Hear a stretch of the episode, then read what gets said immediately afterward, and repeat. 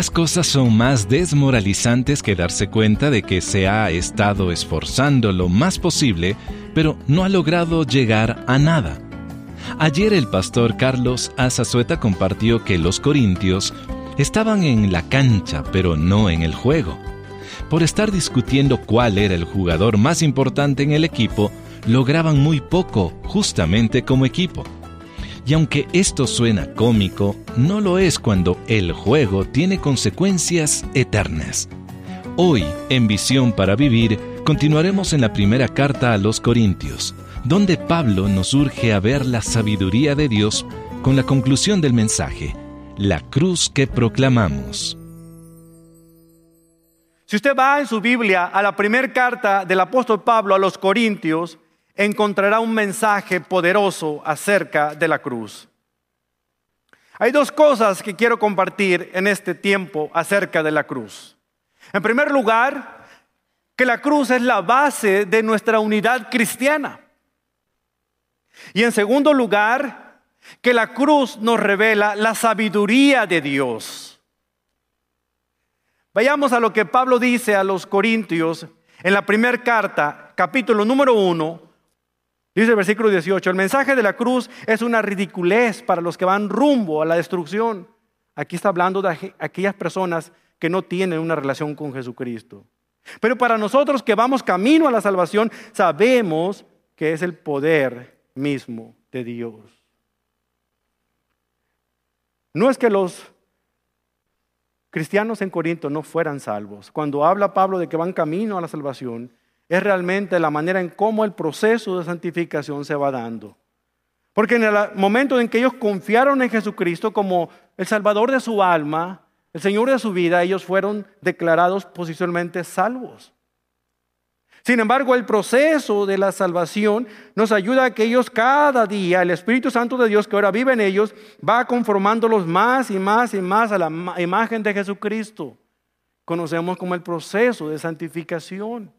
Y un día, en el momento en que nosotros dejemos este cuerpo carnal, el proceso será completamente terminado, la salvación será total, porque ya no habrá ninguna incitación ni deseo de pecar.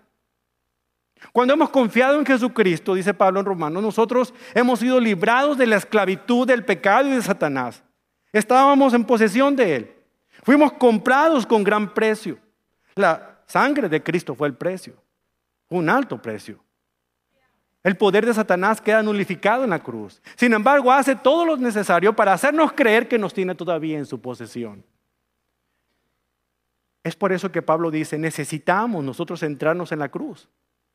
Porque si no entendemos cuál es el mensaje de la cruz, nosotros vamos a dudar que lo que Cristo hizo en la cruz del Calvario fue inútil o innecesario. Un plan que para nosotros que conocemos de las cosas de Dios pudiera tener lógica aquellos que todavía no conocen de Dios consideran ridículo. No es posible, no entiendo. Así de fácil. No tengo que hacer nada para ganarme la salvación. Nada. Ya lo hizo todo. Porque ponte a pensarlo, querido amigo. Si la salvación dependiera de lo que tú hagas por tus propios medios, la muerte de Cristo en la cruz del Calvario hubiera sido completamente innecesaria. Tú podrías ir al cielo con méritos propios, buenas obras. La pregunta que te tengo entonces es, ¿qué tantas buenas obras tendrías que hacer para poder llegar allá? ¿Qué tanto es suficiente? Otros pudieran pensar, bueno, es importante creer, confiar en Dios, pero también es importante hacer buenas obras. Es verdad, pero no como tú lo crees.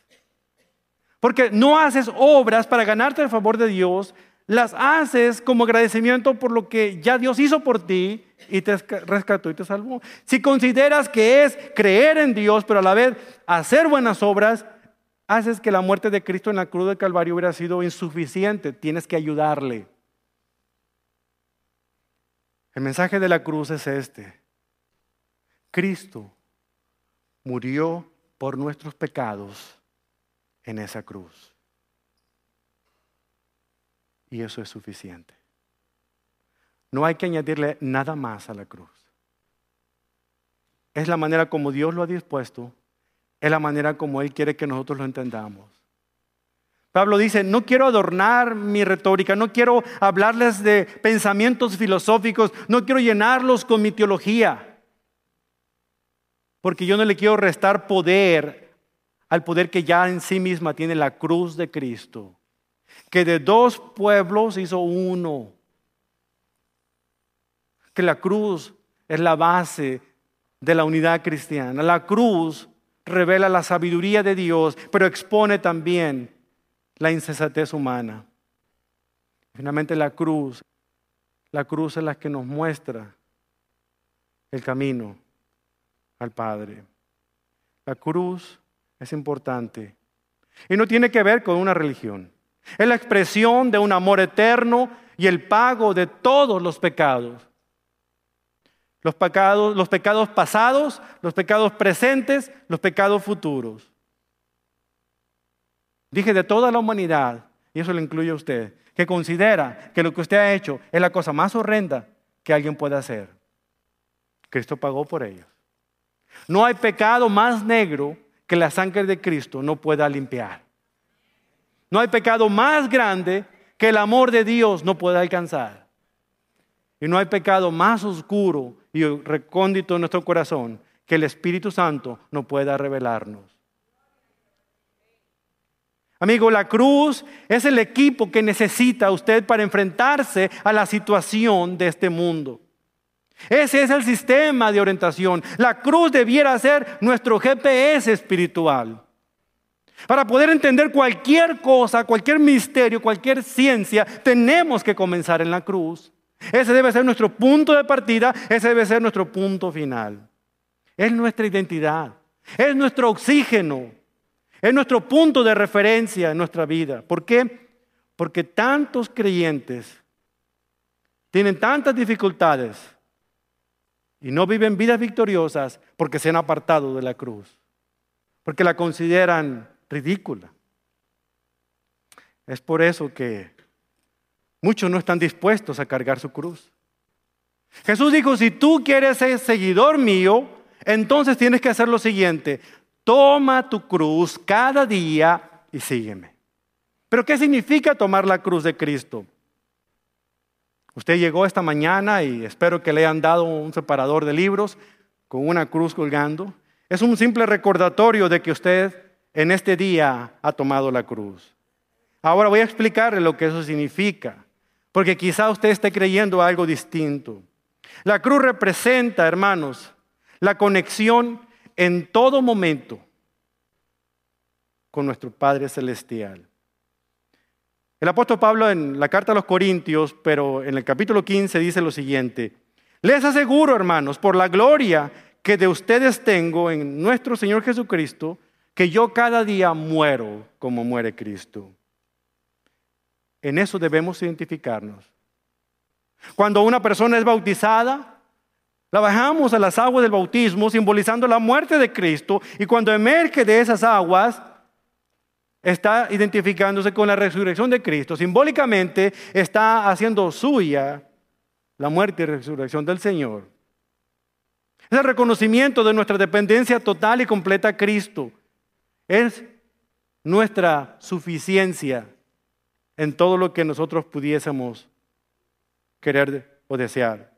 Jesús quiere ser el más importante en nuestras vidas. Quiere ocupar la prioridad en nuestras decisiones. ¿Qué es tomar la cruz? ¿Qué es tomar su cruz? Porque no es tomar la cruz de Cristo, ella tomó la suya y la hizo muy bien. Dios quiere que usted aprenda a tomar su cruz. ¿Cuál es su cruz? Erróneamente pensamos que es el marido que tengo. O que es la enojona de la esposa que tengo. Ay, tengo que cargar con la cruz. O a veces pensamos que es una enfermedad incurable que tenemos que tolerar. O a veces pensamos que de alguna otra manera es la suegra que nos viene a visitar. Ninguna de estas situaciones es cargar su cruz. ¿Qué significa llevar la cruz? Hermanos, la crucifixión fue inventada no para que fuera un instrumento de ejecución rápida, sino lenta. pero certera. Fue inventada no por los romanos, pero ellos la usaron y la llevaron a otro nivel porque la hicieron tantas veces, la ejecutaron tantas veces que se hicieron unos maestros en crucifixión. Pero era una manera de poder simbolizar tres cosas, simbolizar eh, vergüenza o humillación, eh, simbolizar de alguna otra manera una advertencia o quizá también terror. Vergüenza porque hacían que a la persona que era condenada a, la crucifixión cargara el travesaño horizontal sobre sus hombros por las calles de la ciudad, exponiéndolo a la burla de la gente, con eso demostrando que era culpable de lo que se le acusaba. Era una advertencia porque generalmente crucificaban a los delincuentes en las afueras de la ciudad para que todos los que pasaban por ahí vieran y dijeran, mira lo que te va a pasar si te rebelas contra el imperio. Simbolizaba terror, porque aunque no fue un instrumento hecho para una muerte rápida, sí era un instrumento de sufrimiento y el más cruel de todos. La gente que era crucificada no moría por los clavos que le hundían en las manos o los pies. La gente moría de asfixia, porque no tenía la capacidad de poder respirar naturalmente. Y normalmente había un peldaño en la parte de abajo donde descansaban los pies y eran crucificados ahí para que la gente pudiera levantarse y poder agarrar un poco de aire. Pero generalmente la manera de morir era asfixia. Y eso daba miedo, porque lentamente, pero certeramente, era un sufrimiento insoportable. ¿Qué significa entonces llevar la cruz? Significa llegar al punto de poder identificarme con el sufrimiento de Cristo, de ser avergonzado como Él fue avergonzado y no querer vengarme en contra de mis angustiadores. Llevar la cruz a este lugar de ejecución es una demostración de que cada persona se considera culpable de algún delito, aunque muchas veces nosotros pensemos que no lo seamos. Somos pecadores por nacimiento y por elección. Llevar tu cruz significa, hermano, soportar esa vergüenza por amor a Cristo. Identificarte con Él. Cuando alguien te acusa de ser discípulo de Cristo, usted tiene que decirle, ay, me descubriste. En lugar de decir, no, no, no, no, yo no, yo no. De vez en cuando voy a una iglesia. A veces muchos creyentes que conozco son del servicio secreto de Dios. Solamente Dios y ellos saben que son cristianos. Pero llevar tu cruz significa que cuando alguien diga que tú no vas a una iglesia de esos de los aleluyas, es reconocerlo y decir, así es, soy aleluya y gloria a Dios. Llevar tu cruz significa el poder no avergonzarse de la causa de Cristo, sino orgullecerte, en el buen sentido de la palabra, de lo que Cristo ha hecho por tu vida y que puede hacer por los demás. En términos prácticos, ¿qué significa la cruz? Para una joven, llevar su cruz significa decirle al novio, no me puedo acostar contigo porque amo a Dios, soy cristiana y prefiero quedar bien con Dios que quedar bien contigo. Porque tú me pides una prueba de amor, pero Él me demostró el amor a toda prueba. Llevar su cruz significa para usted que es empresario no hacer ese trato aunque signifique una suma millonaria simplemente porque va en contra de sus principios cristianos y bíblicos. Eso significa llevar su cruz. Perder el trabajo simplemente porque usted se atrevió a orar en el centro de trabajo y fue atrapado y, y lo amenazaron por ser expulsado. Hoy en día a veces me da tristeza cuando me preguntan algunos maestros, ¿qué hago? Lleva tu cruz, hermano. Cada día. Que al final de cuentas, si tú das la cara por Dios, Él dará la cara por ti. El resto de tus vidas. Una cosa es ser precavidos, discretos, y otra cosa es ser cobardes. Y es importante conocer la diferencia. Llevar la cruz significa que la cruz nos afecta cada día. Afecta nuestras decisiones diarias, afecta con las personas con quienes nos llevamos, afecta las amistades que hacemos, afecta las preferencias que tenemos, afecta las cosas que vemos, afecta las cosas que nosotros hacemos. Y aunque usted no lo crea, nos afecta en todos sentidos. Afecta la manera en cómo caminamos a nuestro nuevo hogar. Un niño estaba sentado en una banqueta, temblando de frío y sollozando de miedo. Un oficial se acerca con él y le pregunta a ese niño que ya, ya, ya, era tarde y él estaba solito ahí sentado en la banqueta, le dice, oye hijo, ah, ¿te, perdiste? Eh, ¿Dónde está tu casa? Y el niño secándose las lágrimas le dice al oficial, no sé, yo no, yo no, yo no, yo no me acuerdo dónde vivo, no sé mi dirección. Y comienza él a ayudarlo, lo sube a su patrulla y comienzan a recorrer el vecindario y le comienza a decir, oye, ¿es esta calle? No, no me acuerdo. ¿Es esta otra? No me acuerdo. Decide hacer algo distinto y lo lleva a puntos estratégicos. Pasan por restaurantes y dice, ¿es este McDonald's cerca de aquí está tu casa? No. ¿Es este edificio? ¿Es este hotel? Entonces de repente el oficial se acuerda de algo importante y mira la patrulla y se enfila hasta el centro del vecindario donde está una torre de una iglesia y encima una cruz brillante. Y le dice, hijo mío, mira, ¿ves esa cruz que está ahí? ¿Acaso vives en algún lugar cerca de esa cruz? El niño responde inmediato, sí, sí, vivo cerca de donde está esa cruz. Lléveme a la cruz y voy a encontrar mi camino de vuelta a casa. Y eso aplica a todos nosotros. Cuando nosotros nos acercamos a la cruz, comenzamos a encaminarnos de vuelta a casa. Señor nos dice, si tú quieres ser mi discípulo, mi seguidor, toma tu cruz cada día y sígueme. Y sígueme. Yo le pregunto a usted en este día, ¿usted ya ha empezado a tomar su cruz? ¿Ha comenzado a seguir a Jesús?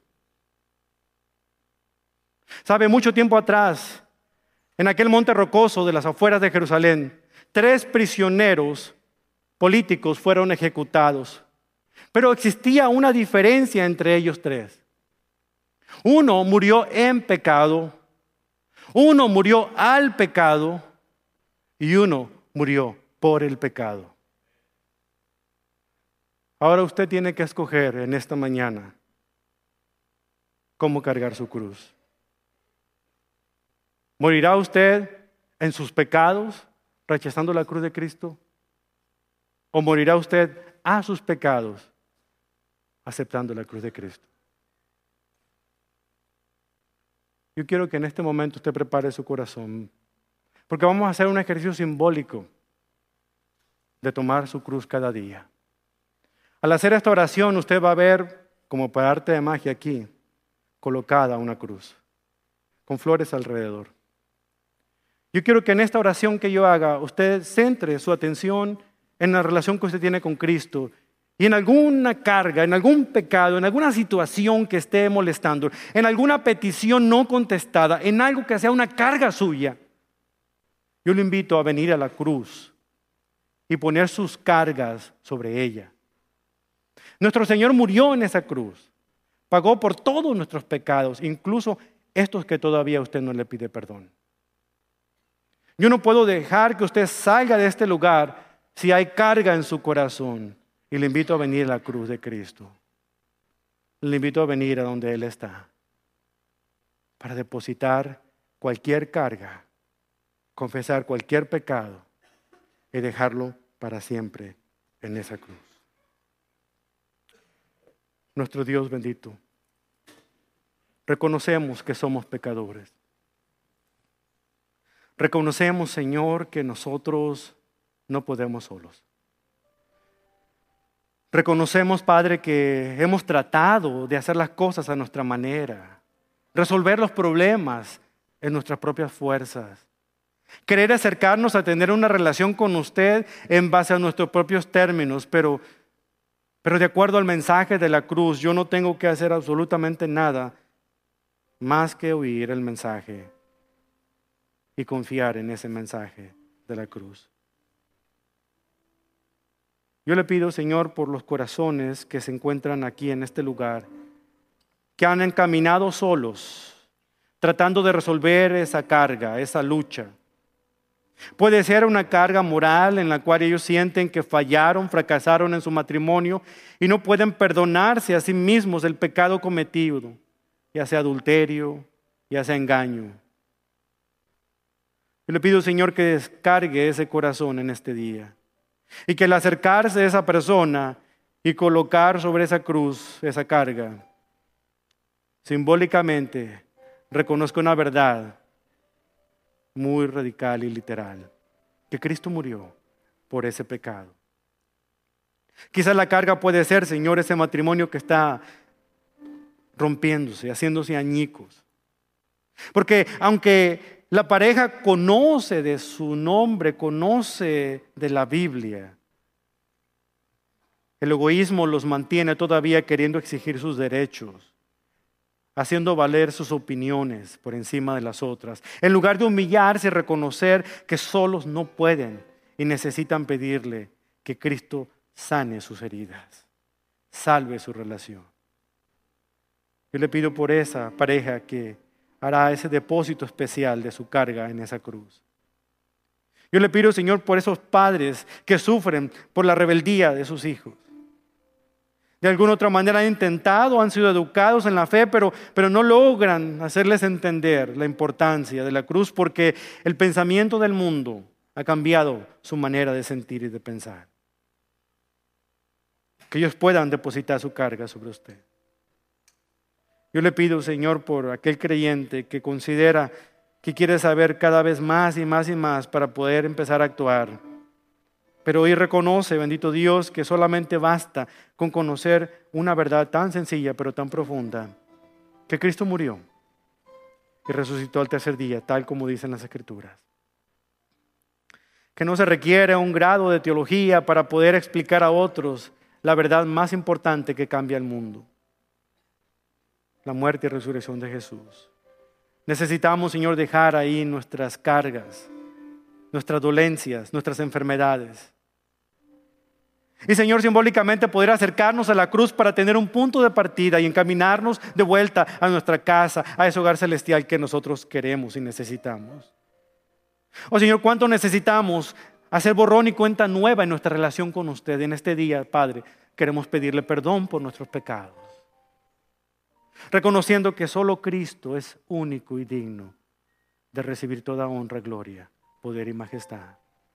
Y a Él rendirnos en este día postrarnos delante de su altar, reconociendo que no a nosotros, sino al nombre de Cristo pertenece la gloria. Venimos, Señor, cansados, cargados, trabajados, enfermos, agobiados, pero venimos al pie de la cruz a depositar nuestra ofrenda, que es nuestra vida, a decirle a usted, Señor, que solos no podemos, que necesitamos confiar en el mensaje, maravilloso de un Cristo crucificado y resucitado. Pero reconozco, bendito Dios, que aunque Cristo murió y fue crucificado, necesita ocurrir una segunda crucifixión en este día. Y debo ser crucificado yo mismo. Nuestra iglesia debe ser crucificada a sí misma. Porque ser crucificado significa morir a, nuestro yo para que la persona de Cristo viva a través de nosotros. Y hoy venimos, Señor, a depositar todas nuestras cargas en esa cruz y a pedirle que sea propicio a nosotros, que somos pecadores. Por los méritos de Cristo en la cruz, oramos, en el poder de su resurrección. Amén.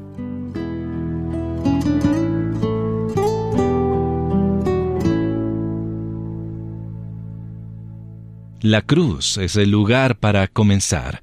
Usted escucha Visión para Vivir y el mensaje del pastor Carlos A. Zazueta, que se titula La cruz que proclamamos. Permítame recordarle que esta serie de estudio, Cuán grande es mi Dios, contiene doce mensajes acerca de la Trinidad, Padre, Hijo y Espíritu Santo. Usted puede adquirir la serie completa en CD o formato digital en visionparavivir.org. donde también puede volver a escuchar todos los mensajes anteriores de esta serie.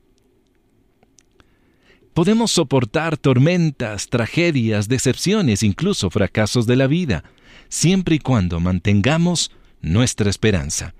Pero para que nuestra esperanza sea eficaz y esté basada en la verdad, debe estar puesta en la persona y obra de Jesucristo. Durante este mes en Visión para Vivir, esto es justamente lo que deseamos hacer, poner su esperanza en nuestro Señor Jesús con el más reciente librito del pastor Swindoll titulado La esperanza, espere grandes cosas de Dios. Este recurso es nuestro regalo de agradecimiento por su ayuda económica al ministerio. Déjenos saber si tiene interés en recibir este recurso al enviar su aporte a Visión para Vivir, P.O. Box 1817, Frisco, Texas 75034. También usted nos puede llamar al 469 535 8433 y hablar con una de nuestras representantes que le podrá ayudar con su donación y hacerle llegar el recurso de este mes. Pero si usted prefiere donar electrónicamente, visite visionparavivir.org, donde también podrá adquirir La Esperanza. Espere grandes cosas de Dios en formato digital. O también usted puede donar a través de la aplicación móvil del Ministerio.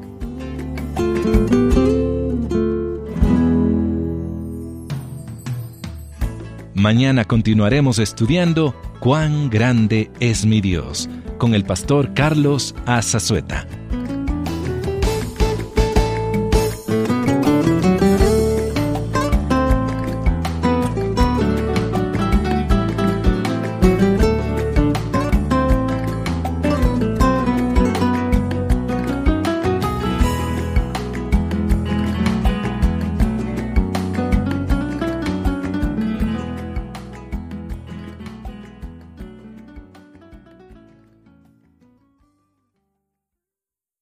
El mensaje anterior, la cruz que proclamamos, en inglés fue registrado bajo derechos de autor en 2008, 2009 y 2016.